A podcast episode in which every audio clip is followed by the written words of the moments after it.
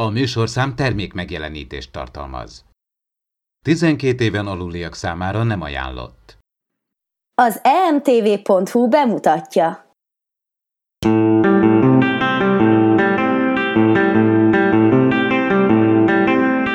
Impulzus Podcast. A fedélzeten Csaba, Attila és Dév, valamint Ádám.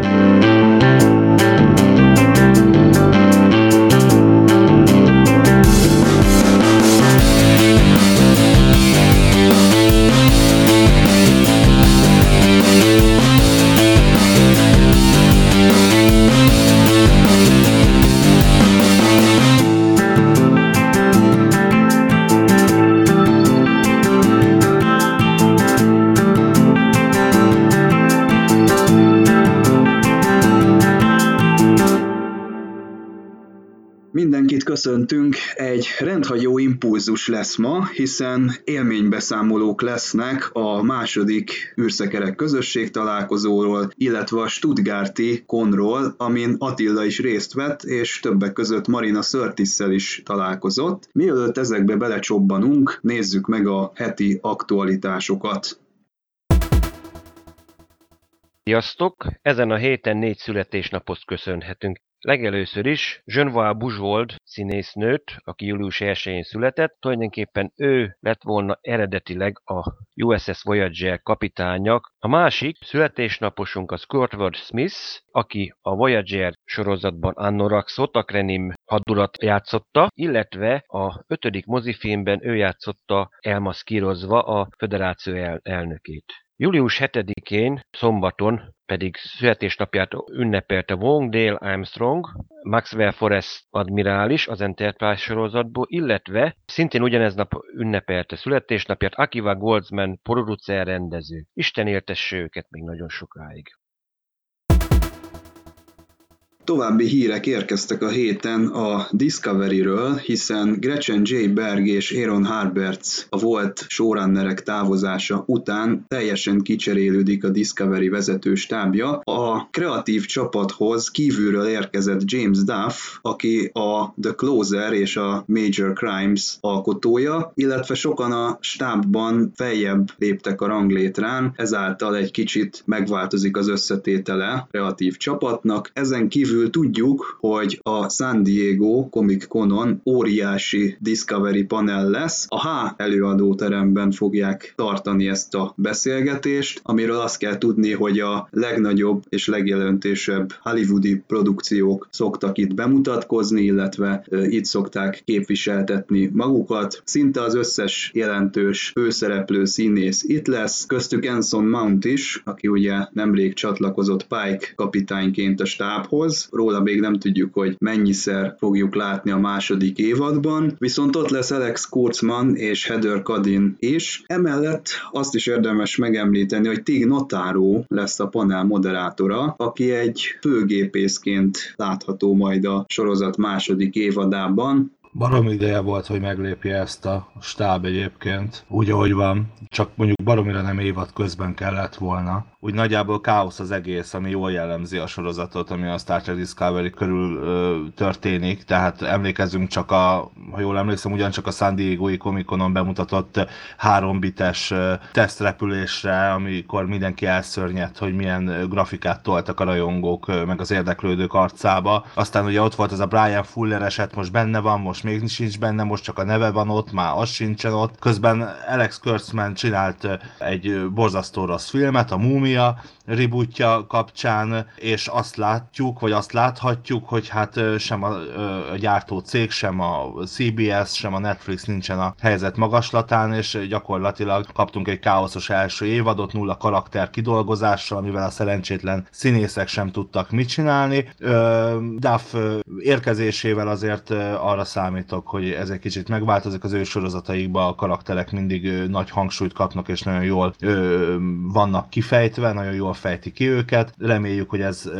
hatással lesz a második évad minőségére, és pozitív hatással, de ettől függetlenül hát ez enyhén szólva amatőr és gyártás közben gyakorlatilag vezető írókat, executive producereket cserélnek le. Egy sorozatnál ez komolytalan, és azt gondolom, hogy mindenképpen valamilyen szinten negatív hatással van a sorozatra, de hát reménykedjünk, hogy azért a, a, a, az újak érkezése és a régiek távozása zöggenőmentes lesz, és nem lesz negatív, hanem inkább pozitív kihatással lesz a második évad elkészülésére azt mondom, hogy évek óta váltunk erre a sorozatra, és eddig olyan nehezen döcög a szekér, hogy az, mintha tényleg valamilyen amatőr csapat állt volna neki egy ilyen komolyabb munkának. Ez az, ami egyébként így nekem kicsit azért furcsa és meglepő, hogy mi történik, hogy azért ennyire azért nem szokott ilyenek történni. Azt mondom, egy komoly, komoly produkció esetében, amiben tényleg azért bele van tolva minden.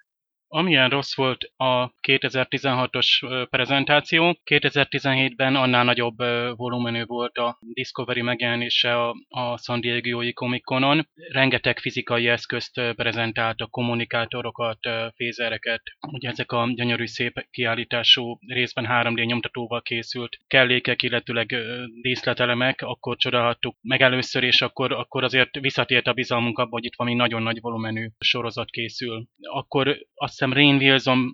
volt a panelnek a, a prezentálója, aki Harry Madot mm, alakította, és emlékeztesen tért vissza. Most ugye a Tig Notaro is szintén nagyon jó választás, tehát szinte hasonló módon oldják meg, hogy nem egy, egy, egy főszereplő vezeti majd a panelt, hanem egy, egy új szereplő, akire azért sokan kíváncsiak. Reméljük tényleg, hogy, hogy egyenesben a sorozat, még egy évad közben is, hát mégis a tavalyi évadban is láttunk ingadozásokat. Reméljük, hogy azért jó minőséget kapunk majd másik évadra. A Kelvin filmekről is folyamatosan érkeznek az információk, hála Simon Pegnek és Zachary Quintónak, aki gyakorlatilag végignyilatkozza ezt az idei évet, szinte heti vagy havi rendszerességgel. Most megint ugye Zachary Quintó a soros, aki ezúttal olyan híreket szállított, hogy Tarantino projektje az valószínűleg a Kelvinnek a legénységével fog forogni. Tehát mind a Star Trek 4, mind pedig az ismeretlen Tarantino ötlet, az a az a Kelvin filmeknek a, a legénységét fogja majd nekünk bemutatni. Voltak róla sejtéseink, hogy ez így lesz, de azért benne volt a levegőben, hogy a Tarantino film az kicsit egy ilyen side projekt, nem kapcsolódik annyira szorosan ehhez a eddig megszokott történet vonalhoz, ami a, a Kelvin legénység kalandjait mutatja be, de Quintónak a, a értesülései vagy rálátása alapján most úgy tűnik, hogy mégiscsak arról van szó, hogy, hogy ez a legénység marad meg, és nem egy teljesen külön csillaghajót fogunk majd látni. Mit gondoltok erről? Mert azért szerintem az sem lenne annyira rossz. Mind a mellett, hogy én szeretem ezt a csapatot, talán lehet, hogy jó lenne látni egy valamilyen más, más mozifilmet is, egy más megközelítést. Bár Tarantinónak a, a neve az önmagában talán szavatolja azt, hogy, hogy ez, ez kicsit más dolog legyen, de lehet, hogy egy, egy, egy teljesen új felállásra is szükség lenne a, a mozifilmek esetében. Szóval azért ezt egy kicsit tegyük tisztába, Zachary Quinto sem mondott semmi biztosat, semmi újat nem mondott, azt mondta szerintem, amit Simon Pegg is mondott. Tehát gyakorlatilag, ahogy Csaba szokott fogalmazni, kötszurkálás történik állandóan, nem mondott semmi olyat, amit eddig ne tudtunk volna ennél jobban, vagy ennél kevésbé. Azt mondta, hogy szerinte az is a Kelvin csapattal lesz. Ami egyébként nem feltétlenül lenne szakmailag újdonság, mert bár a ö, Paramount és az egész cég a, borzasztóan szánalmasan és rosszul kezeli az egész franchise-ot, a legnagyobb ö, PR öngyilkosság, azaz amúgy nem túl sikeres, vagy relatíve, tehát most az, a, a, a jegybevételek szempontjából nem túl sikeres Kelvin univerzum, három Kelvin film után, a, azokkal a szereplőkkel, akiket egyébként, ahogy Csaba is fogalmazott, megszerettünk többen, és, és e, szeretjük őket, elfogadjuk őket, és helyére kerülnek a, az eddigi filmek, most lecserélünk egy, egy újabb,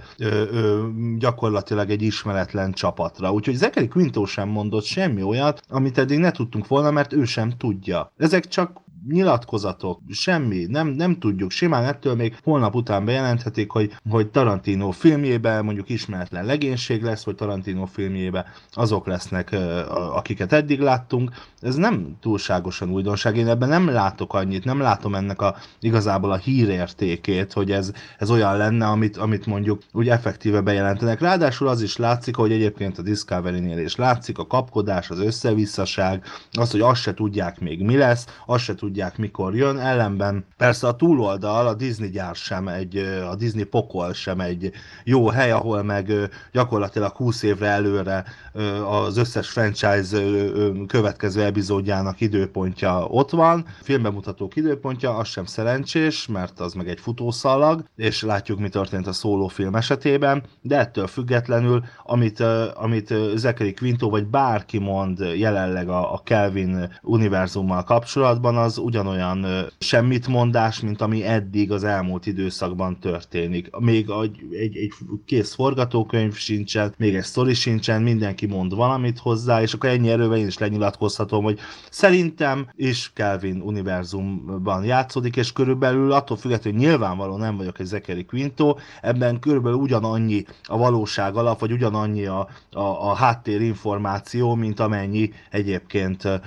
Zachary Quinto tud, mert láthatóan nem tud az egész stáb semmit, mindenki próbál olyanokat nyilatkozni, hogy azzal bebiztosítsa a lehető legjobban a helyét a következő Kelvin filmekben. Gyakorlatilag ez egy menthetetlen szituáció, mert a szerencsétlen Quinto egy podcastben volt vendég, ahol nyilvánvaló, hogy a műsorvezetőknek erre rá kellett kérdezniük, hiszen érdekli a hallgatókat, de mivel ugye nem tud semmit, a színész azt nem akarja nyilván mondani, hogy hát srácok, az égvilágon semmit nem tudok erről, halvány lila gőzöm nincsen, hogy mi lesz, azért az mégiscsak jobban hangzik, hogy igen, hát talán látok rá lehetőséget, hogy igen, Kelvin film lesz a Tarantino projekt is. Ráadásul nincsen aláírt szerződésük a színészeknek, ugye három filmre szólt, a három filmnek vége, nem tudnak semmit, és ahogy te is mondtad, nyilvánvaló, hát mit mondjon, azt nem mondhatja, hogy hát fene se tudja, mond valamit, ami, tehát ha a San Diego-i Comic-Conon kiáll mondjuk, nem tudom, valaki a, a, a de már igazából már az sem, amit mondjuk, nem tudom, a Les Moonves, mint a, a CBS CEO mond a Discovery esetében, az is ugyanolyan légből kapott gyakorlatilag hülyeség már,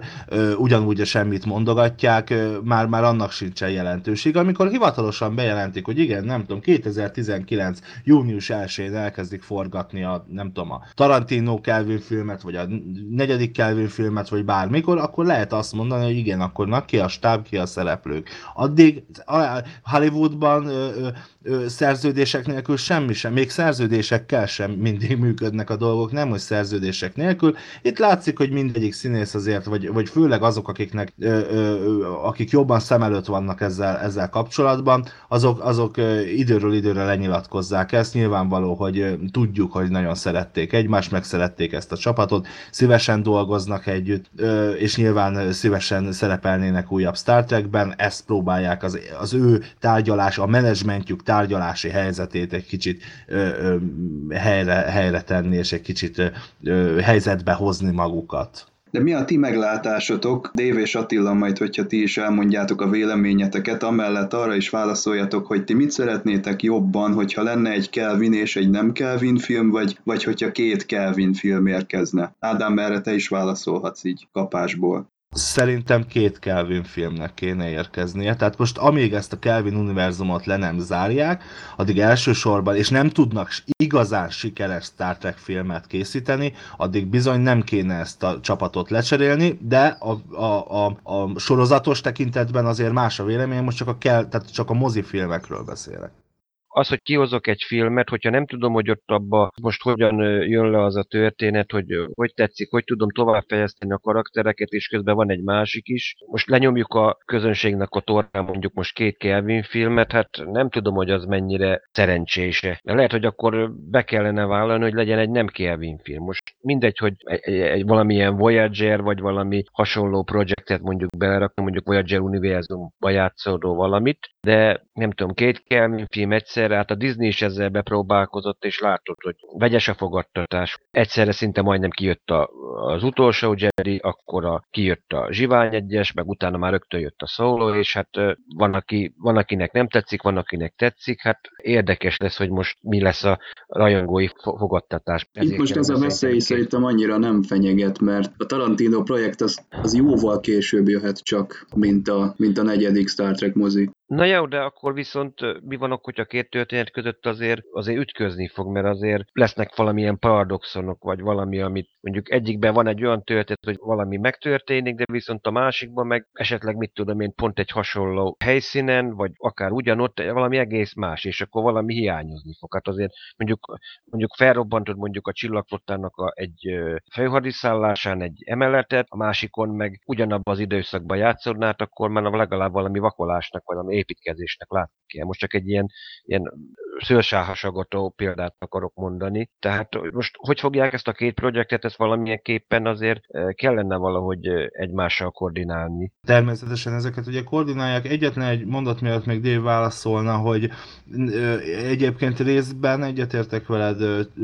Attila, de nem igazán jött el az idő a kísérletezésre. Tehát a Star Trek, a mozi Star Trek univerzum jelenleg baromira szerintem nem állott, hogy hogy egy olyan csapatot, amit egyébként 2009-ben lenyomtak a rajongók torkán, és emlékezzünk, hogy azért nem volt igazán pozitív a fogadtatása, azt most ismét lecseréljék gyakorlatilag idegen színészekre, idegen karakterekre, és ezzel próbálják meg a mozikba beinvitálni az embereket. Tehát én csak ezért gondolom, hogy nincsen értelme, olyan értelme. Annak mondjuk például lenne, ha valamelyik Kelvin film bevezetne egy újabb csapatot, akik mondjuk teszem azt sorozatban is viszont láthatjuk, de azt is tudjuk, hogy bár sok-sok sorozatterv van, a bizonyos jogi procedúrák miatt ez nem ennyire egyszerű, nem lehet ezt, nem, nem lehet egy bevezető, egy, egy, egy, egy új, mondjuk egy új legénység, egy új hajó bevezetését mondjuk filmen megtenni, amit aztán utána sorozatban forga, folytatnak. Ehhez még a, CBS Paramonnak néhány olyan jogi lépést kéne megtennie, ami, ami jelenleg baromira nem úgy tűnik, hogy egyáltalán képesek rá, vagy egyáltalán gondolkodnak. Ebben attól függetlenül, hogy hát mindig elmondják, és én is el szoktam mondani, hogy hát nagyon fontos nekik a Star Trek franchise, mert nagyon kevés olyan paramontos franchise-uk van, ami igazából mozi képes és sikeres. És azért azt is vegyük észre, hogy persze a világpénztáraknál begyűjtött pénz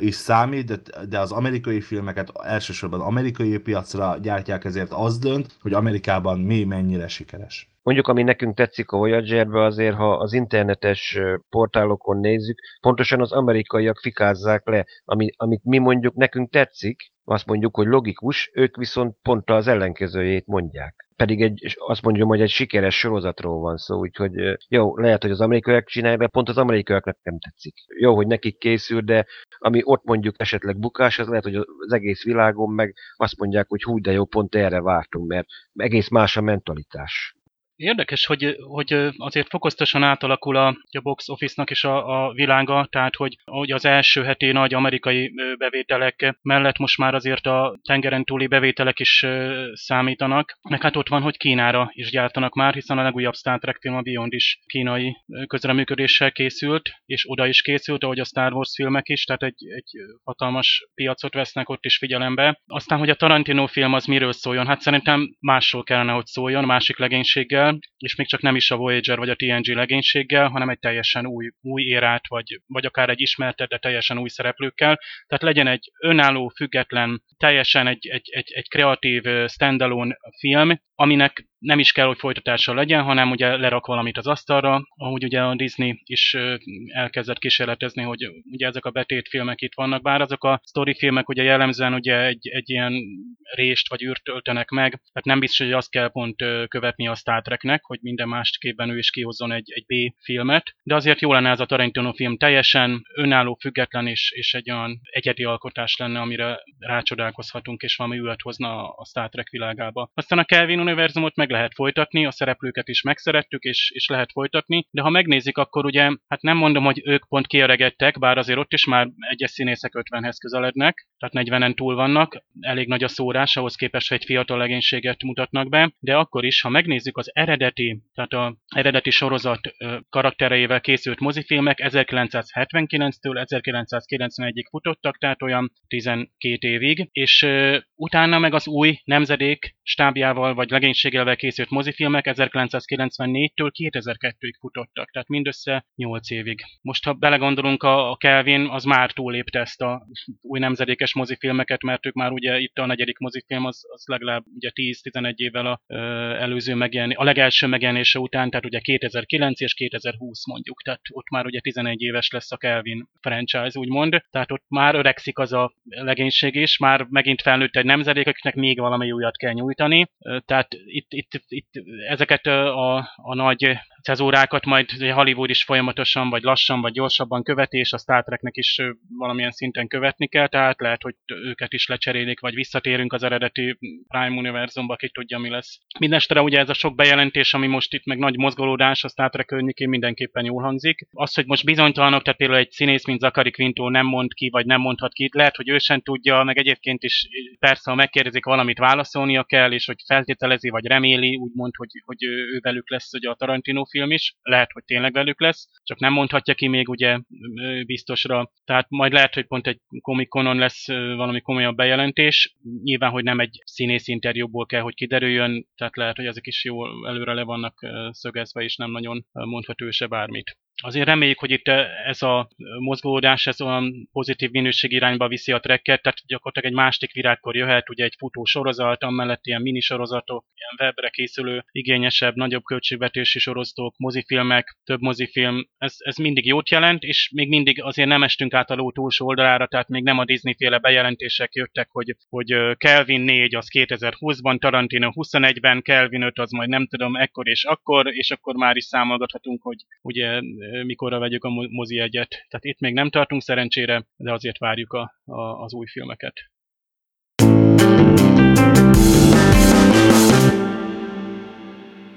Június utolsó napján szombaton volt a második űrszekerek közösség találkozó, ami úgy kezdődött, hogy Ádám és én két oldalról nyomasztottuk dr. Vince Miklóst Parallaxis Live-ban, és hát próbáltunk egy ilyen fiktív szituációban némi tudományos alapokat keresni, és azt hiszem, hogy Miklós egészen derekasan helytált, pedig szorított az idő, tehát 60 percbe bele kellett sűríteni a transportálást, a térhajtóművet, a vonósugarat, és szinte minden olyan Star Trek technológiát, ami egy első hallásra eszünkbe juthat. Én bevallom őszintén, hogy nagyon sokat tanultam ebből, a, ebből az esetből. Ádám, te ezt hogyan élted meg ott, ott belülről ezt a, ezt a tudományos hajszát? Én nagyon örültem, hogy sikerült egy ilyen, sikerült felfűzni egy ilyen történetre gyakorlatilag ezt, a, ezt az egyórás beszélgetést. Hát Miklós ugye tudjuk most már a Parallaxisból, hogy, hogy bármikor meglephetjük ezekkel a keresztkérdésekkel. Nagyon érdekes volt, természetesen az idő az viszonylag kevés volt, ez a önmagában ez a Star Trek fizikája gyűjtőcím, ez azért elég sok mindent lefed, és úgy is gondoltam, hogy, hogy nyilvánvaló nyilvánvalóan nem tudunk mindenre vonatkozólag mélyen belemenni a témákba, hanem egy ilyen összefoglaló, összefoglalóként egy ilyen kicsit azért ez felszínes rálátást biztosítani a, a megjelenteknek, de természetesen volt olyan téma, például a térhajtómű, az olyan téma volt, amit hát elég hosszan kifejtettünk a februári parallaxisban, és nyilvánvalóan még fogunk ilyenekről beszélgetni majd a későbbiekben és a műsorban, illetve, hogy hogy hát rengeteg dokumentumfilm foglalkozik ezekkel. Michio Kakunak is van egy ilyen dokumentumfilm sorozata, a Discovery gyártotta, ahol gyakorlatilag a, a, a transportálástól kezdve a, tényleg a térhajtóműnen át, de még a fénykardon át, tehát az összes science fictionben megjelenő ilyen különböző eszközt és dolgokat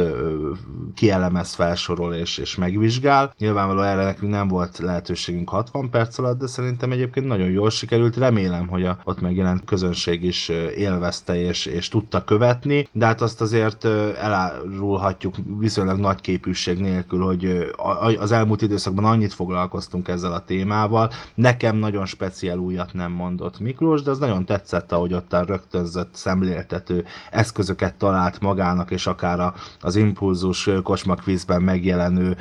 megnyerhető 3D nyomtatással készült, tehát replikált kis csillaghajónkat, és, és még két sör alátétet, sőt, de sörös korsót is felhasználta arra, hogy szemléltesse a Star Trek fizikáját. Szerintem valami jó volt. Meg persze egy üdítőt, amin jól láthatóan helyezkedett el egy logó. Természetesen a termék elhelyezés, amiért nem fizetnek, azt nem mondom be. Nagyon élveztem a, az előadást, hát dr. Vince Miklós Parallaxis podcastban történő eddigi fellépéshez mindat sugalták, hogy hát a tudományos népszerűsítésben ez valóságos sztár, tehát itt, itt, itt remélem, hogy egy, egy visszatérő közönséget fog majd vonzani, ha ő, ő, ő részt vesz majd ezeken a rendezvényeken, illetőleg majd hát majd a, ugye azt már tudjuk, és kimondható ugye, hogy a Parallaxis adásában is állandó ö, rész műsorvezető lesz, így hát ezt folytatjuk, tehát a magyar Michio Kaku tovább tevékenykedik, ugye az zenekerek stábjában, és hát pont ebben a, a stílusban és mértékben, vagy mélységig kell ezeket a dolgokat tárgyalni, mert, mert nyilván egy meleg nyári délután, bár ott egy tényleg nagyon kellemes klímában voltunk ott egy pincében, az, azért körülbelül ennyit tud befogadni egy közönség, és lehetett látni, hogy azért itt az, az érdeklődés amúgy meg volt, mert rögtön jutott mindenkinek, hát nyilván egy Star Trek rajongó, meg általában a science fiction rajongóknak ezer dolog kötődik és kapcsolódik, tehát itt, itt akár szét is szedhették volna a Miklóst, kérdésekkel, azért ezt, ezt szerencsére jól koordináltan, ott ugye kicsit szűkebbre lett szabva, tehát hogy nem a, úgymond nem közönség kérdésekkel ment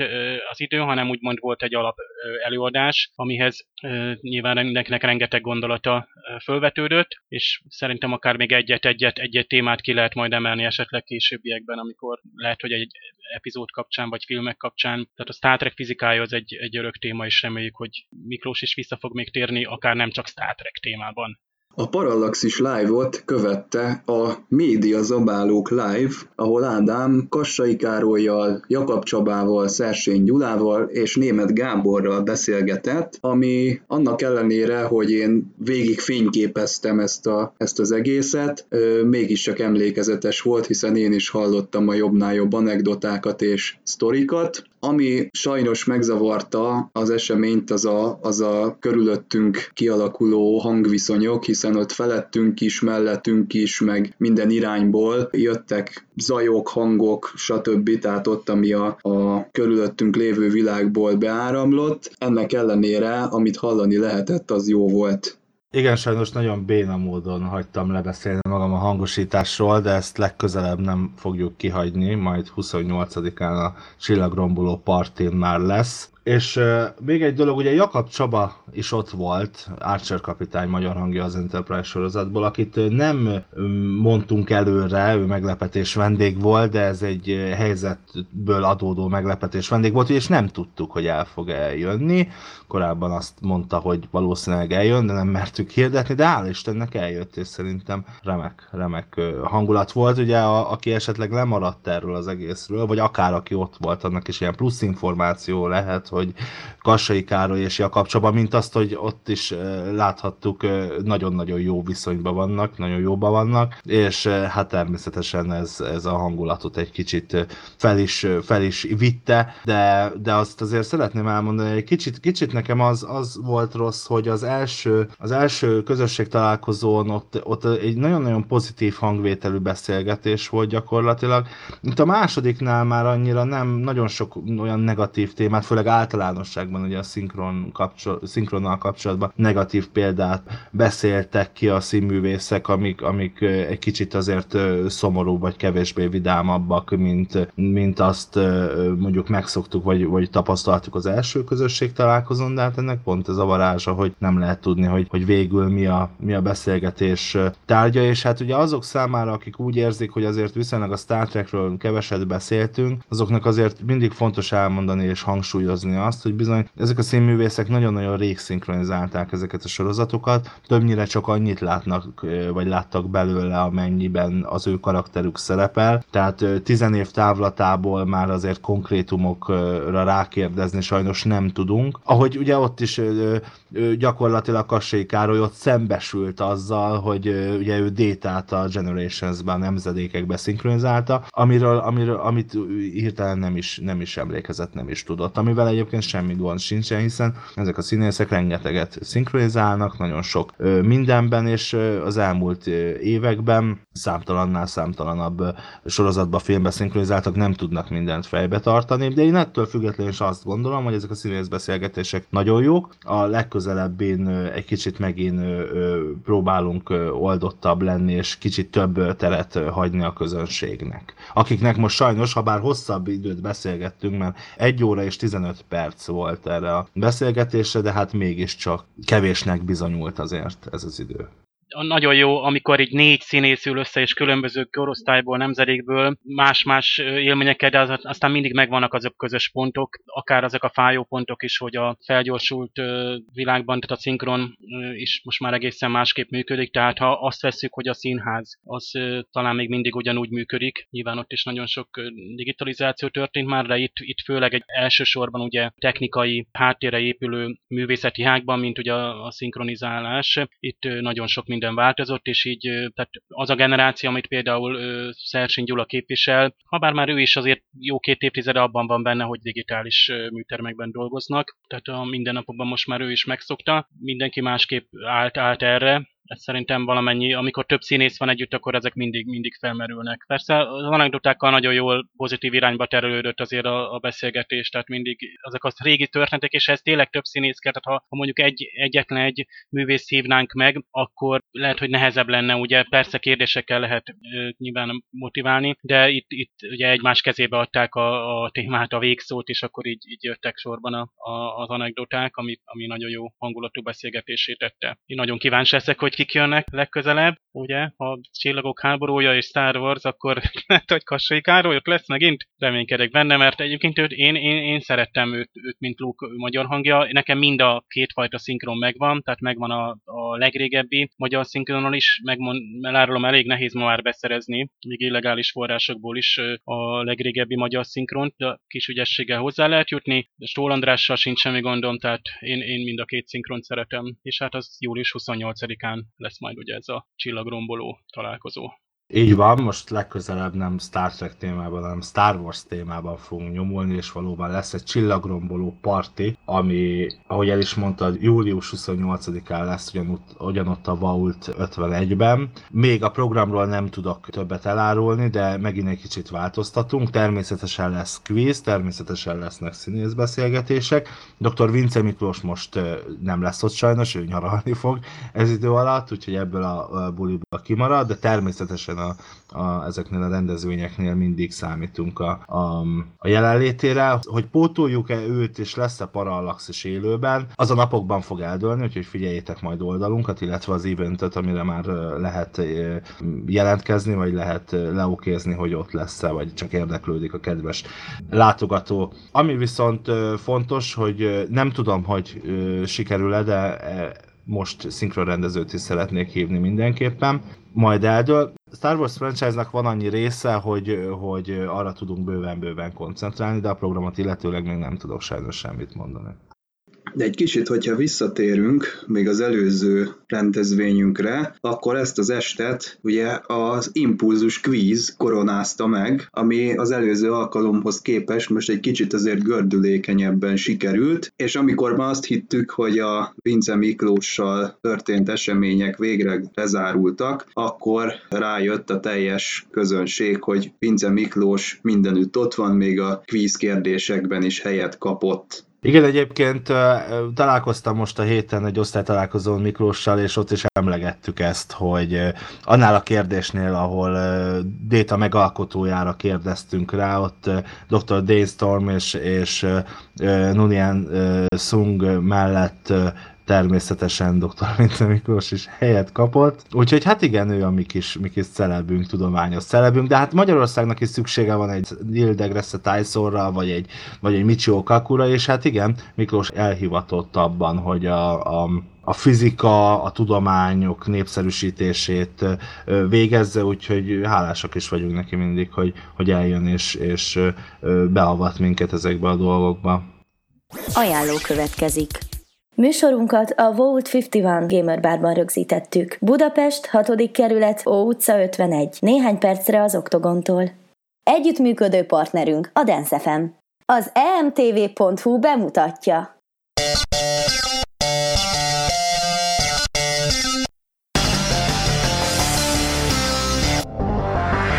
A médiazabálók következő vendége. Láng Balázs, akivel itt ülünk a Volt 51 Gamer Barban. Hogy kerültél ide? Hogy, hogy lettél színész? Hogy kerültél be a szinkronba? Ide úgy kerültem, hogy szóltál, hogy itt vesszük fel. Golla! Mit mondjak róla?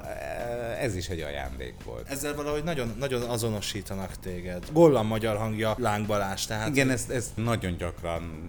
ez egy ilyen állandó jelző lett, mint az eposzoknál. De ez egy jó leső dolog. Az emtv.hu havonta megjelenő Médiazabálók című műsorát keresd a médiazabálók.blog.hu oldalon, valamint a hónap első péntekén este 10 órától a Dance FM műsorán. Ajánlót hallhattatok!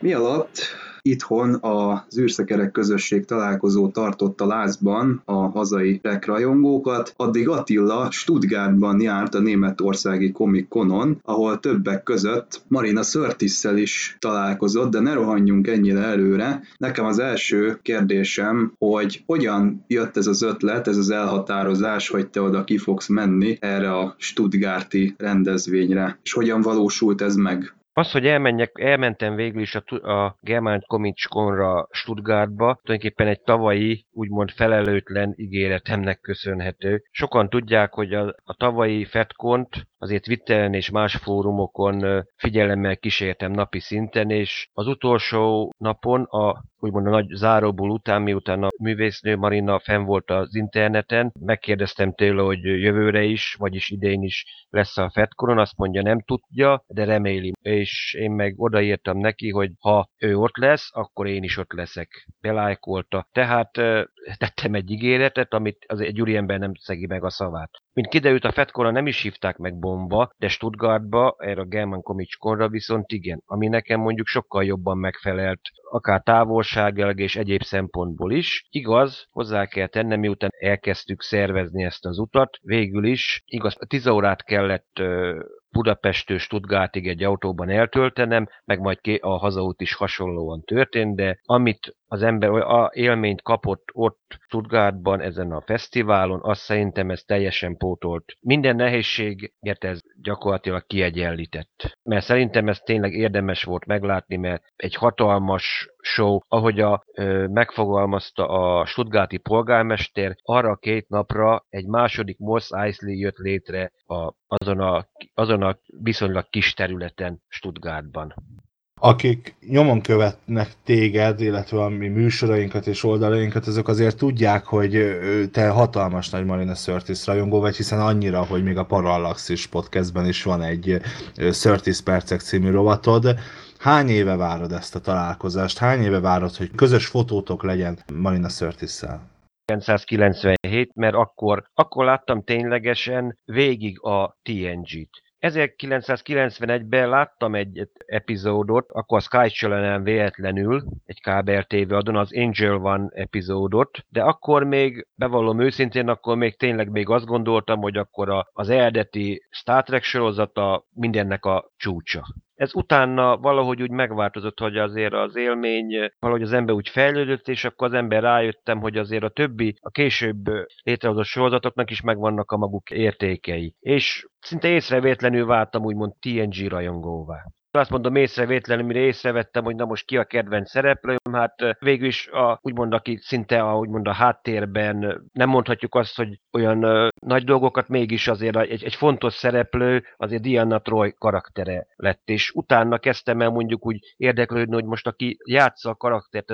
az a hölgy, az most milyen színész, hogy most milyen ember, és így hála az internetnek is később így jobban megtudtam az ismerni, hogy ő, ő kicsoda tulajdonképpen, ki az, aki eljátsza ezt a fontos karaktert, ami mondjuk számomra egy nagyon sok fontos kérdésbe azért adott egy bizonyos fajta iránymutatást. Ezt mondjuk ezt mindenütt elmondom, hogy tényleg ez nekem egy nagyon sokat jelentett. Egy bizonyos időszakban, amikor volt egy bizonyos hullámvölgyöm, és azért segített 21 évvel ezelőtt.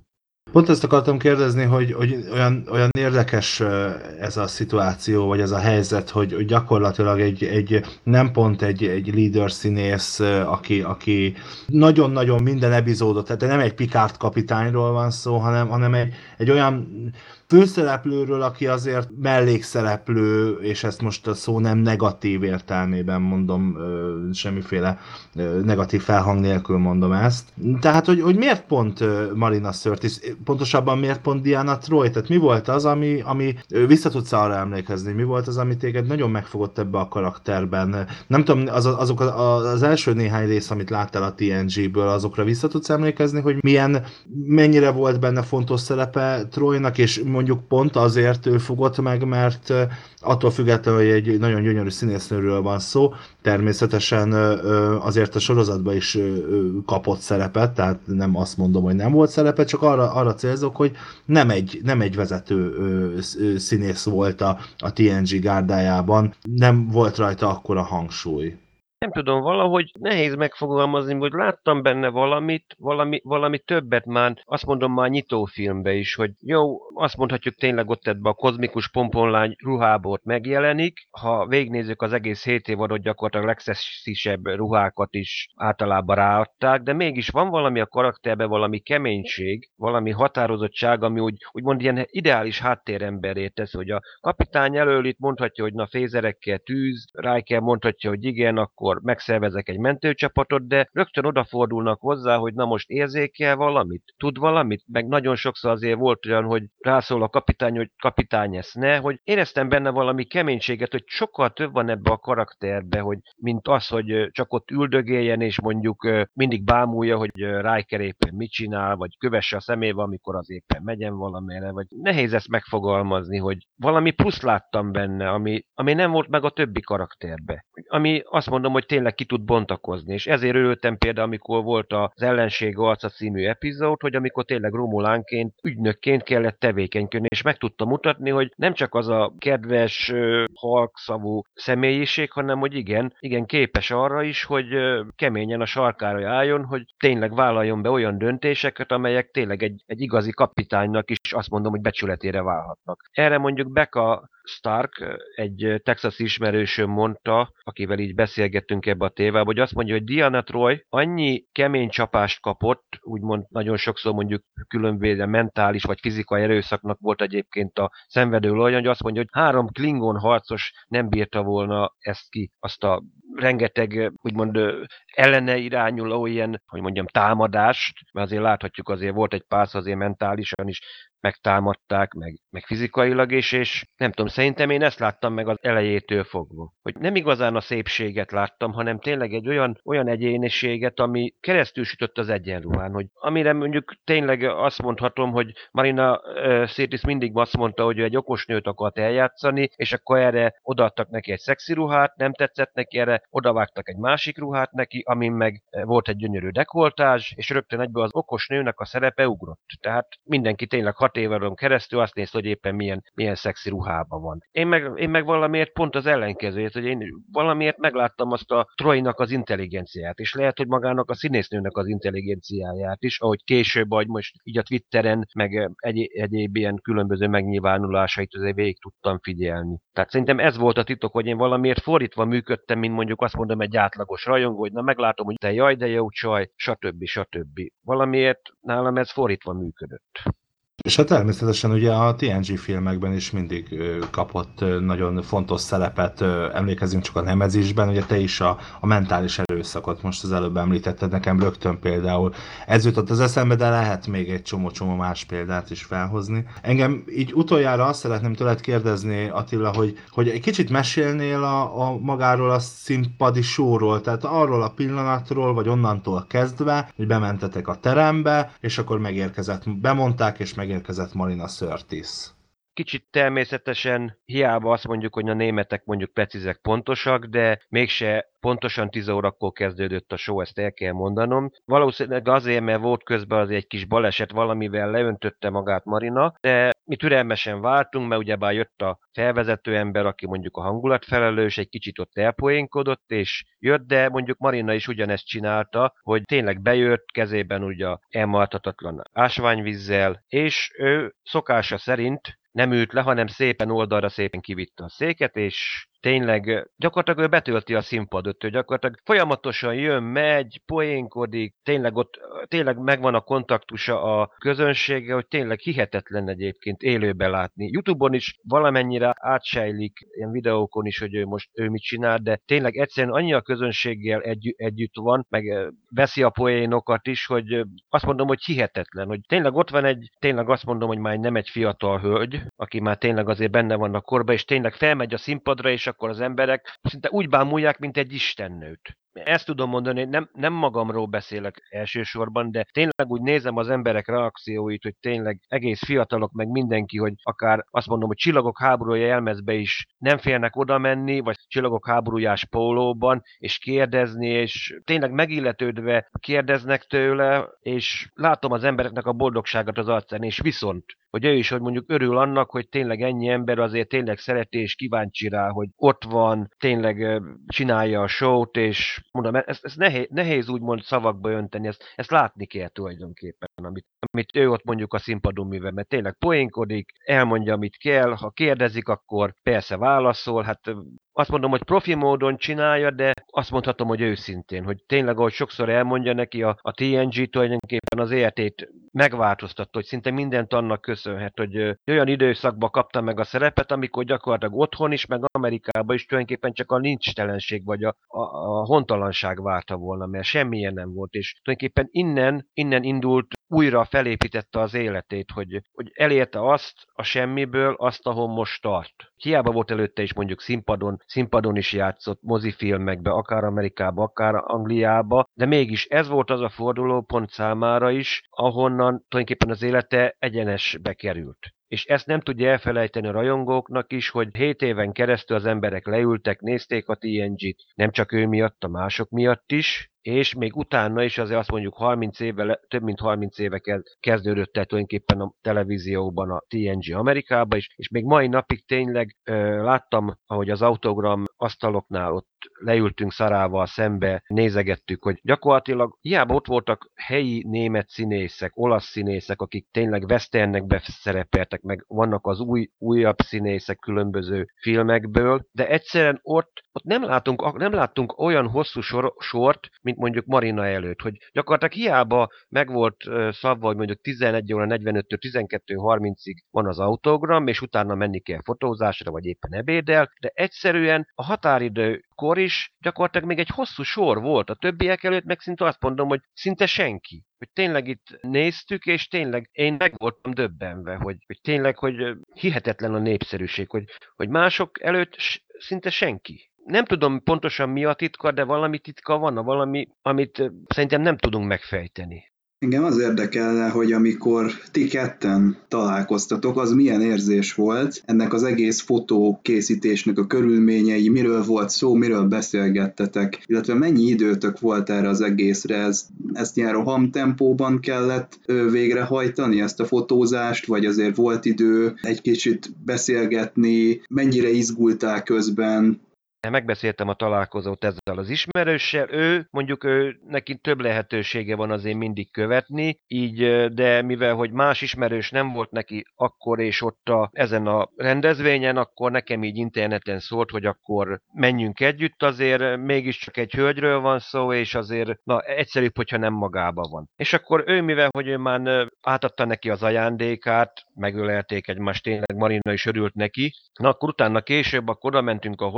hostessekhez, az alacsonyabb rangúakhoz, hogy na, miről van szó, hogy ő egy ismerősét akkor be oda akarná vinni, nem autogramciából, amikor már tényleg lassan már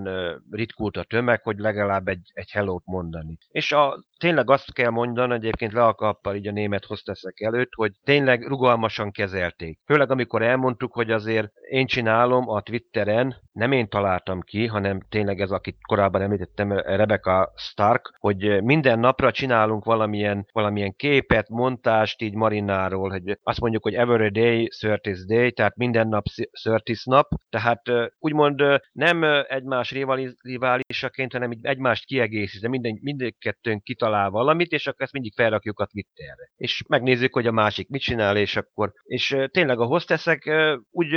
boldogan, úgy leesett állal hallgatták, hogy milyeneket csinálunk, ő Texasba, én pedig én itt Magyarországon. Hogy végül is egy szarával így beengedtek minket, hát Szara szólt egyébként ott a Marina mellett ülő úriembernek is, hogy miről van szó. Hát Marina hogy felén figyelt, én köszöntem neki természetesen, hogy hello, és kérdezte a nevemet, mondtam a nevemet, akkor még nem ugrott be, hogy tulajdonképpen, hogy én ki vagyok. És mondtam, hogy a Twitteren követem, és mondtam, hogy tulajdonképpen én csinálom a 30 Day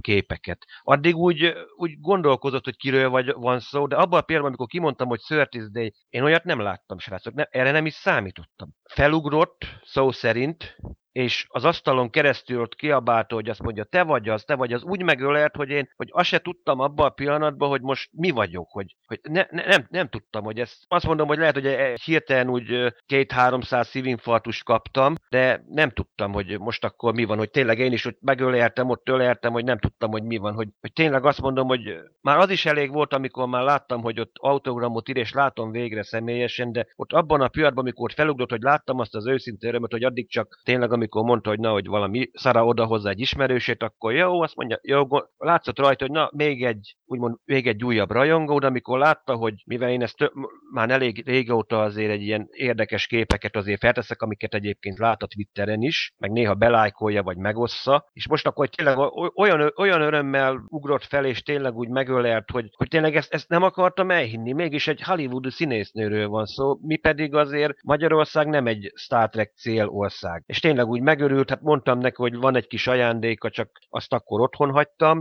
úgymond ahon a rokonnál, akinél éppenséggel el lettem szállásolva, de úgymond nagyon örült neki, úgyhogy kicsit tudtunk valamennyit beszélgetni, hogy jól van-e, meg ez, az amaz, meg kérdezte, hogy honnan jövök, meg, meg milyen messzre, hát mondtam azért több mint ezer kilométert azért autóval tettem, meg, hát meg, meg volt lepve, hogy azért tényleg ilyesmit, ilyesmiért tudtam vállalkozni, hát megbeszéltük azért a focit, mondjuk a régi veszélyparipám, ami, amitől egyébként mindig a Twitteren nem tudjuk úgymond szó nélkül hagyni, amikor mindig mondja, hogy ő azért ő már hát az ő korában már örülni kell a bókoknak, és azért mondjuk neki, hogy hát te nem vagy öreg, én is mondtam neki, hogy ezt inkább ezt nem mondja, mert nem vagy öreg. És itt tényleg tényleg azért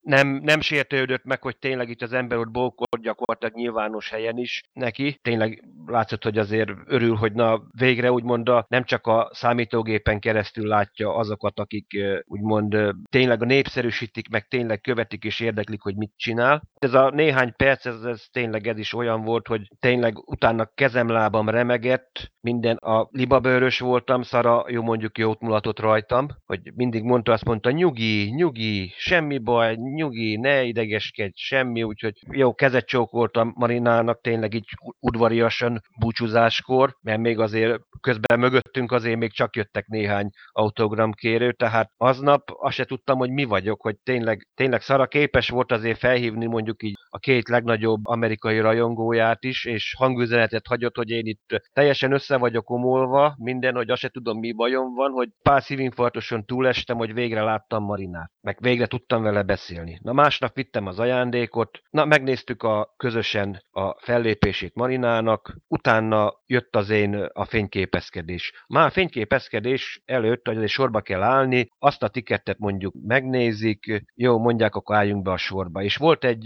görög származású srác egyébként Détának öltözve, azzal elkezdtem úgy beszélgetni, görög, de tud németül, de mint kiderült, magyarul is tud, mert valószínűleg volt egy magyar barátnője is. És Iliásszal így beszélgettünk, és ő is mondta, hogy ő is nagy Marina rajongó, és egyszer, hogy őnek is ez lesz az első fotózás, mivel ő a Stuttgart melletti városban dolgozik. És na mondjuk ő volt előttem, így akkor szépen így váltunk türelmesen a sorunkra. Bementünk, elvették a tiketet, elvettek a csomagot, köztük egyébként, amit az ajándékot is, amit hoztam. Mondjuk eredetileg hozzáteszem, nem ezt az ajándékot akartam, csak utána hát rájöttem, hogy ezt mégis lehet. Valószínűleg az egész csarnoknak a területére be se engedik, tehát akkor maradt a B-terv, és akkor tényleg Ilias barátom lefotózott vele minden, éppen már ő megyen kifele, én ott állok úgymond a start helyen, mert megmutatták ott az X, akkor következően mindig odálljon. Marina ott felém fordul, rám nézett, és abban a pillanatban elkezdett kiabálni, hogy Attila, Attila, és akkor tényleg na oda megyek, megöleltem minden, és akkor kérdeztem, amikor fotózás, hogy mondom, hogy ő is megölele. És azt mondta, hogy persze, persze. És akkor megölel, minden megvan a fotózás, szóltam neki, hogy megvan az ajándékja, hogy mondom, mikor tudom neki átadni. És akkor mondta, hogy oké, okay, azt mondja, várjam meg kint. Jó, hát na, nagy boldogan kimegyek, hogy na megvan a fotó, minden kint ott Iliász vár, és akkor mondja, azt mondja, hát mit csináltál, mi történt, azt mondja, Marina meglát, és elkezdi kiabálni a nevet. Hát hogy van ez? Úgy, teljesen ő jobban meg volt döbbenve, mint én. Hát mondom, figyelj, nem tudom, mondom, hát mondom, több mint egy másfél éve aktívan követem, hogy tényleg úgy látom a hozzászólásait, a Twitteren reagálok rá, meg én is azért felszoktam tenni dolgokat, hogy tényleg, hogy ami vele kapcsolatos, tényleg néha olyan képeket találok, amiket a legnagyobb rajongói se láttak még eddig, és valahogy nekem is sikerül elolvásni, és Iliász az teljesen meg volt döbbenve, hogy azt mondja, én Magyarországról itt eljövök, és akkor ilyesmit kiváltok, hogy tényleg én is csak először találkozom találkozok vele személyesen. Na, utána meg volt, hogy neki meg volt a fotózás, jöttek a staffnak az emberei, kísérték Marinát, én kiabálok utána, hogy Marina, Marina. Hát a staff emberi egy kicsit gyanakodva nézegetnek, hogy mit akarok, de Marina intett, hogy menjek, és akkor három tulajdonképpen kinyomtatott alkotást vittem Marinának, amit részben saját ötlet, részben volt az én némi segítségem is köztük Dévnek, egy kis segítsége benne, és odaadtam neki, hogy mondom, tudom, hogy mondom, március 29-én van a születésnapod, de tudom, hogy rengetegen köszöntik fel olyankor, de mondom, akkor ezt is személyesen odaadom. Egy, volt egy, ami egy születésnapi ilyen alkotásom, boldog születésnapot, tényleg angolul, meg azért igyekeztem azért görög nyelven is. Hát eddig valószínűleg sikerült azért rendesen a görög helyesírást eltalálnom, amire egyébként ő nagyon szokott ugorni, úgymond idézőjelbe, hogy azért a helyesírást azért számon kéri az embereken. És különösen tetszett neki, a, van egy ilyen az első női elnök című kis alkotásunk, ami tényleg ilyen saját ötlet, az neki az nagyon tetszett az a kép, hogy tényleg boldogan mutogatta ott a, a staff személyzetnek, hogy na igen, hogy az első női elnök, és akkor ő volt ott kicsit megszerkesztve, úgyhogy mondta, hogy akkor na ezért autogram. De mondtam, hogy mondom, no ticket, nem vettem tiketet, azt mondja, nem baj, azt mondja, ez az ő születésnapi ajándéka nekem. Utána tényleg meg kellett várnom, míg tényleg a, megvolt az autogram, szokás szerint megint késve, mert ugye a fotózás is azért elhúzódott, ott is azért hatalmas tömeg várta, utána a, megint a délutáni autogramosztásnál megint, tehát és így gyakorlatilag az autogram, ami egyébként pénzbe került volna, nekem gyakorlatilag ingyen volt, és tényleg én is kívántam neki jó utat, meg még azért sok energiát ahhoz, hogy rengeteg munkához. Kívántam neki jó utat Londonba, mert tudtam, hogy ezután Londonba megy vissza. Mondtam, hogy mivel tudom, hogy az esküvő napja az két nappal van eltérve az én születésnapomtól, én akkor pont aznap egy véradáson voltam, mondom, ez nekem ez ilyen nevezetes dátum, mert most az a 2018. június 21, és mondjuk egyből kicsit meg, megijedve kérdezte, hogy, hogy minden rendben van, semmi nem, nem bajom nem lett. Mondtam, hogy semmi baj nincsen, semmi gond, és akkor végül is így, így váltunk el, és tényleg azt mondom, hogy ez egy hihetetlen élmény volt, hogy tényleg annyira közvetlen, és tényleg annyira tud örülni az embereknek, akik tényleg kitartóan figyelik, nem csak azt, hogy na, itt egy, itt egy újabb karakter, vagy valami, hanem tényleg magát a színész, az egyéniséget is figyelik, hogy figyelembe veszik, és tényleg, hogy azt, azt kedveljük, nem csak azt, amit ő eljátszik, hanem ami ő maga, hogy lássuk, hogy esetleg milyen problémái vannak, vagy, vagy éppen most mi, mi miatt harcol, mi az, ami felbosszantja, vagy mi az, aminek körül, tehát ez egy ilyen fantasztikus dolog. Az internetnek és az ilyen fellépéseknek ez az egy, egyik nagy előnye tényleg itt a 21. században. Csodálatos volt végighallgatni Attila, tehát mint egy filmbe én úgy belemerültem ebbe a, a mesébe, mert tényleg ez egy ilyen mesébe élő, tehát elindul a vándorlegény Magyarországról, ugye, hogy nem haragszol meg, ha így mondom, és eljut a csúcsig. Tehát azt az utat, amit te bejártál, tehát amikor elindultál, amikor az megfogalmazódott benned, hogy te szeretnél Marinával találkozni, és ö, onnantól elindult a, a te utad, és az a kitartás az, az végig megmaradt, és, és ö, tehát ezt elvitted egészen a konkrét megvalósításig, tehát ezt szerintem minden, minden mindenkinek, meg minden rajongónak a, elé lehet tenni, hogy, hogy nincs, nincs lehetetlen. Vagy ahogy régen a nagyszüleink mondták, hogy lehetetlenség, nincs csak tehetetlenség. Tehát ki lehet mozdulni otthonról, Magyarországról, el lehet jutni addig, addig hogy a, a, az ember a, egy, egy rajongott és csodálatos színésznővel találkozzon, és, és ő szólítsa meg, tehát ez, ez egyszerűen hihetetlen. Tehát, tehát neked ez, ez szerencsével volt, meg áldással teli ez a utazás. Először azt szerettem volna megkérdezni, hogy hogyan élted meg, ugye te nem repülővel mentél végül, hanem autóval, és lehet, hogy ez még szerencsésebb is volt neked, hogy neked 1000 kilométer, tehát az a 12 óra felkészülés volt, hogy te egy másik helyre érkeztél, és, és átváltottál ott, tehát hogy egyre közelebb kerültél a találkozáshoz, bár ugye ez még hamarabb is megvalósult, mint gondoltad. Tehát hogyan ment fel benned a, tehát ugye már mondtad, hogy infarktus közeli, meg magas vérnyomás, tehát ez, ez hogyan alakult benned, mennyire izgultál előtte érvő nap, vagy ott, vagy volt egy nyugodt pillanatot, tehát hogy érzelmileg hogy élted meg ezt a utazás alatt, meg aztán ott közben? Egy nappal előtte én már fenn voltam Németországban, tehát ez a 10 óra még meg még egy nap, hogy tényleg péntek este ott gondolkozok ott szépen, miután kipakoltam minden, hogy mondom, úristen, mondom, mondom, holnap, mondom, látom személyesen, hogy mondom, tényleg, a, mondjuk akkor kezdtem el megérteni, hogy mondom, mire vállalkoztam, hogy tényleg azt mondom, hogy tényleg így, eh, mondjuk minden akadályon mondjuk így keresztül gázoltam, szinte majdnem azt mondhatom, hogy tényleg azért meg kellett ezért küzdeni, mondjuk, hogy egyáltalán én odáig eljussak, azért szervezkedni kellett, meg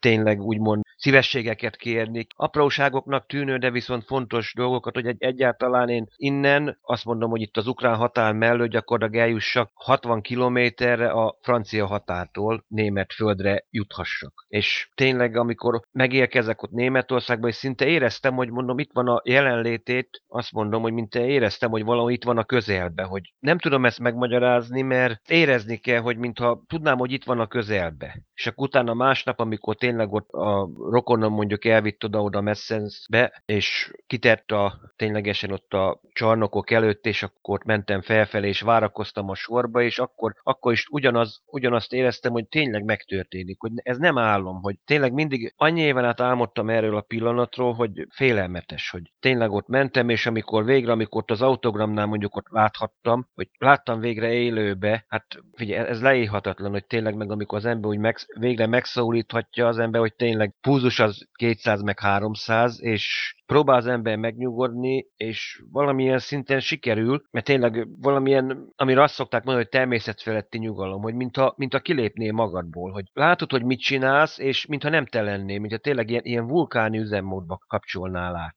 És tényleg, hogy tényleg egy leírhatatlan, hogy tényleg, hogy az ember ilyenkor látja mondjuk tényleg megint csak azt mondom az internet hatalma, hogy tényleg az ember úgy tud vele úgy beszélgetni szinte néha napi szinten, amikor éppen úgy fel tud jönni az internetre, mert ezért tudjuk, hogy rengeteg munkája van, és akkor utána, amikor, amikor kimondtam azt, hogy Day, és akkor abban a pillanatban helyére tesz, hogy ki, ki vagyok, hogy, hogy ő, aki tényleg azt mondom, hogy addig 20,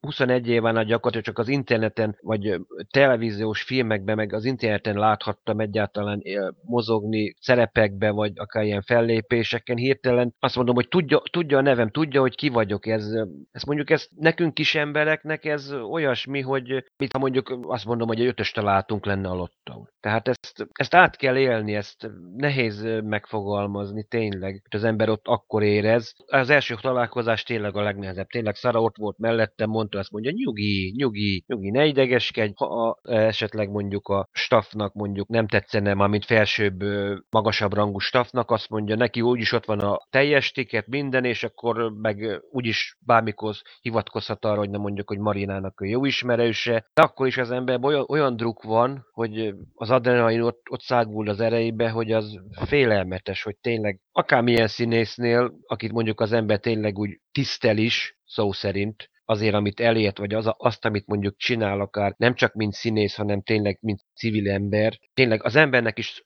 hihetetlen pozitív töltést ad. Általánosan a kon, a Marina Sörtisen túl milyen standokat láttál, kikkel találkoztál, milyen volt magának a rendezvénynek a, a hangulata? Gyakorlatilag, ahogy bemegyünk, jó, egy kicsit várakozni kell, mert hosszú sor van, mert azért, azért tudjuk, hogy azért voltak problémák, nem itt, hanem máshol, hogy azért csak a jegyet ellenőrizik, hanem mondjuk aki például jelmezes, annak megnézik azért a jelmezét is, hogy nincsen rajta valami, vagy ami mondjuk ilyen fegyverimitáció, az, hogy tényleg műanyag legyen. És tényleg, amikor az ember ott bemegy magába az épületbe, keresztül megy ott a leolvasókon, tényleg már rögtön egyből az átriumba egy sűjesztett színpadot lát, ahol éppen egy színész van kint, éppen kérdezgetik, mellette van egy hatalmas csarnok, amit azt mondom, hogy tényleg egy hatalmas, és ott is tulajdonképpen szabályos kis utcácskák vannak kialakítva, külön van egy képregény szekció, nem csak képregényeket lehet venni, vagy könyveket, hanem tényleg ott maguk, német,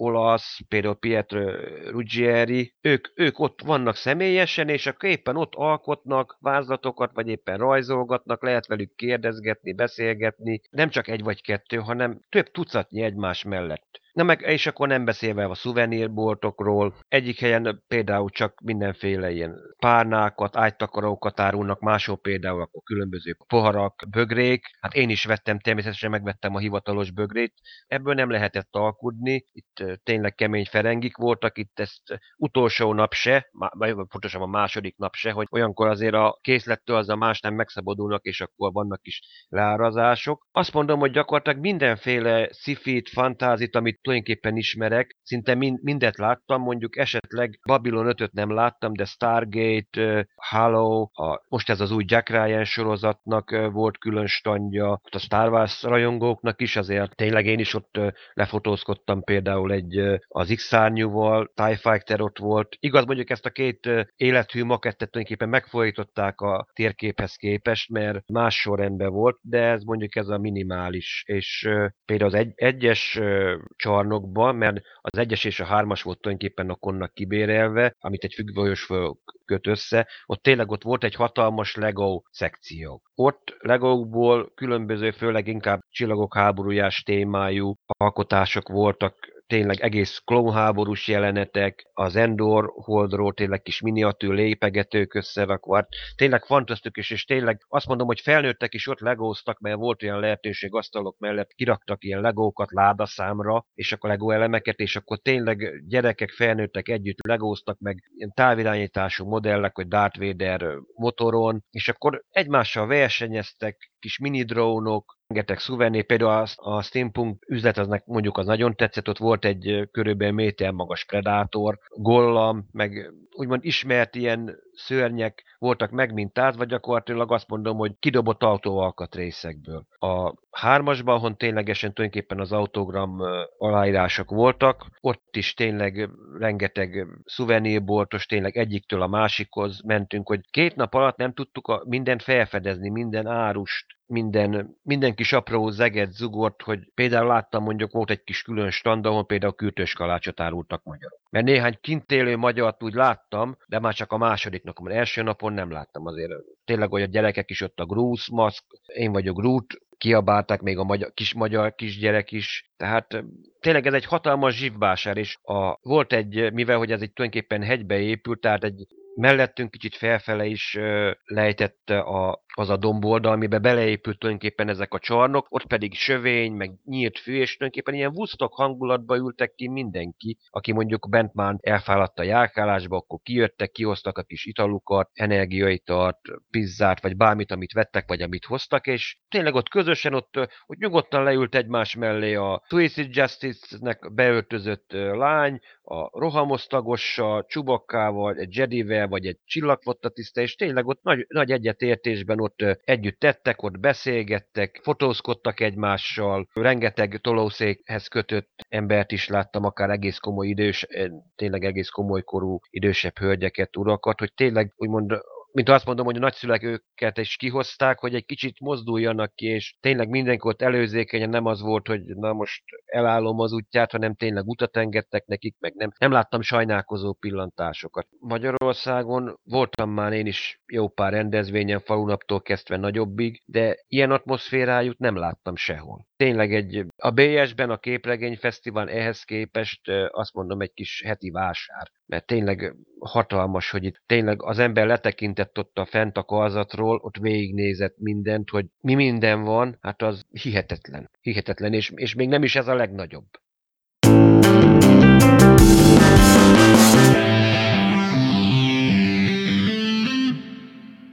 És tényleg nem ez a legnagyobb európai rendezvény, meg elég fiatal, mert 2016-tól van ez a Stuttgarti German, vagyis Comic Con Germany, mert olyan is van, hogy German Comic Con, az egy másik rendezvény, az több helyszínből, illetőleg rendezvényből áll. Tehát itt azt hiszem már az első 2016-oson is 50 ezer látogató volt. Feltételezem, most, most még többen voltak, és hát itt, itt azért itt kitesznek magukért a németek, tehát ők, ők rendezvényszervezésbe profik, lásd ugye a FedCon, tehát gyakorlatilag szinte ugyanaz a üzletember van mögött, ez a Dirk Bartolomé, aki annak idején 82-től már Star Wars convention rendezett, különböző fan nagy rendezvényeket, tehát a RingCon, vagy például a Bonnie FedCon, és gyakorlatilag ők már elővételben el tudják adni a jegyeknek az ömét tehát ők 30-40 ezer egyet simán elővételben adnak, mert ugye olyan sztárokat hoznak be, tehát az első már ott volt Robert Picardo, vagy Nicole de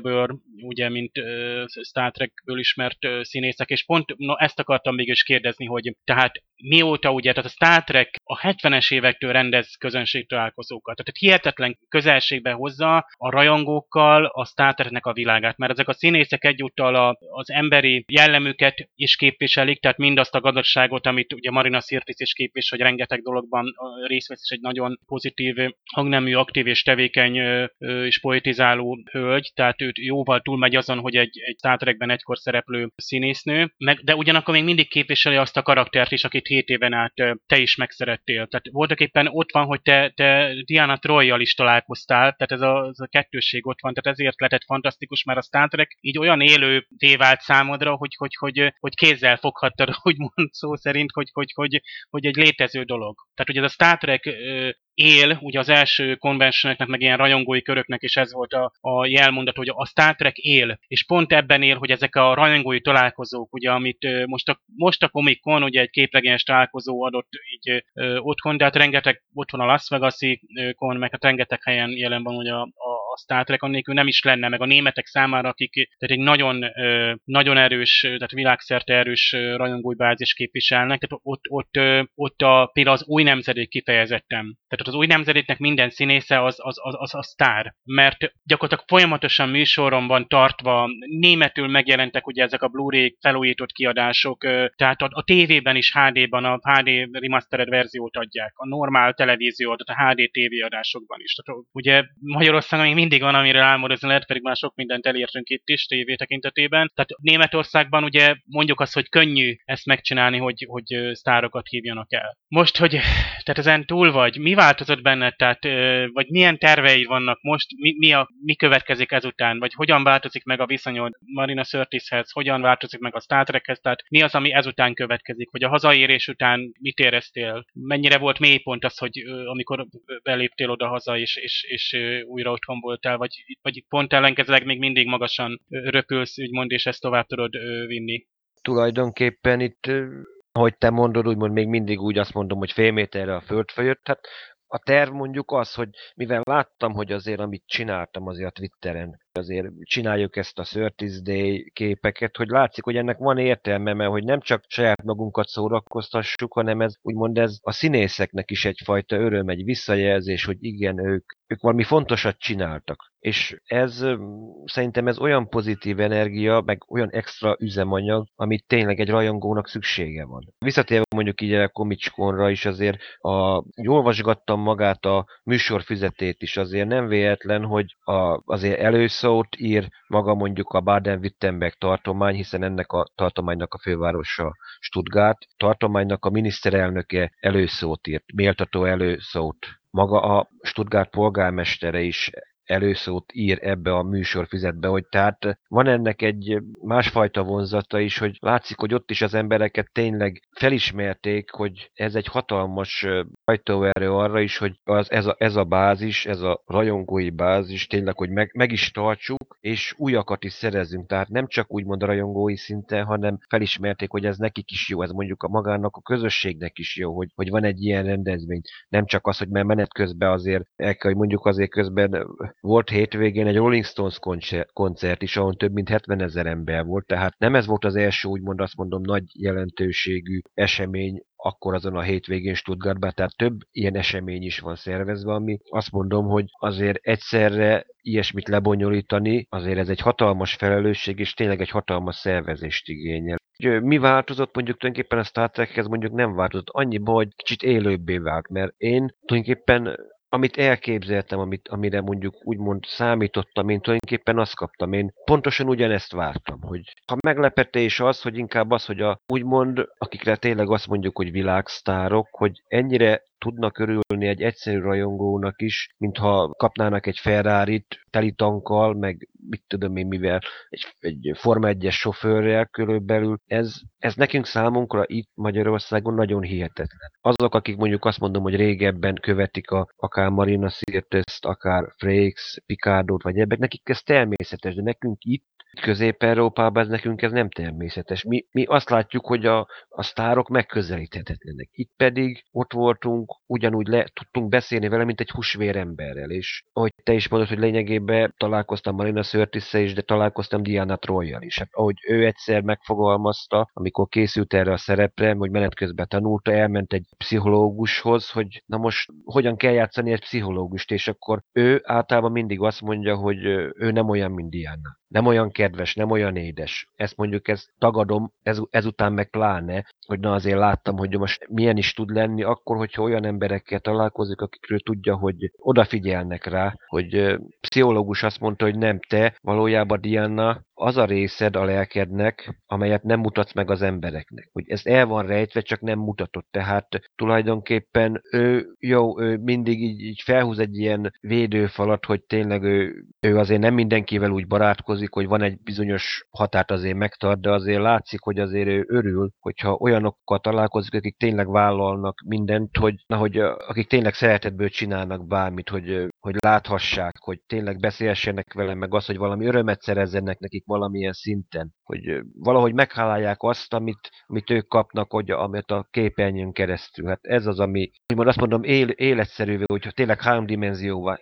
teszi a színészt, mert a, látjuk a tévén, letöltjük a filmjeit, nézzük, hát ez, ez, ez, ez csak egy dolog, nem, nem lép ki az életbe. Elmondanék egy érdekességet, hogy az autogram soron, ha végigmentünk, mindenütt ki volt írva, hogy kérjük ne fotózzanak, hogy messziről ne fotózzák a ott ülő szereplőket, akár Jill Gerard, akár melyik. Egy helyen nem volt, Marinánál nem volt kiírva, nem, nem láttam a rácson. Ott tényleg ott szabadon fotózhattak a staffosok, nem is szóltak semmit. Máshol rögtön szóltak volna, csak akkor előveszed a mobiltelefont, hogy bitte keine fotó, rögtön, rögtön mondták. Itt nem volt, itt nyugodtan fotózták, a tényleg a VDN nagyúr a sok közül levette a sisakját, és beállt sorba autogramért. Ugyanúgy úgy jelmezbe. És ez nem volt probléma, hogy tényleg na ennyire élő a Star Trek Németországban. És tényleg egy pluszt ad, hogy a jövő mit hoz, itt nem lehet tudni. Tényleg, ahogy szokták mondani, határa csillagoség.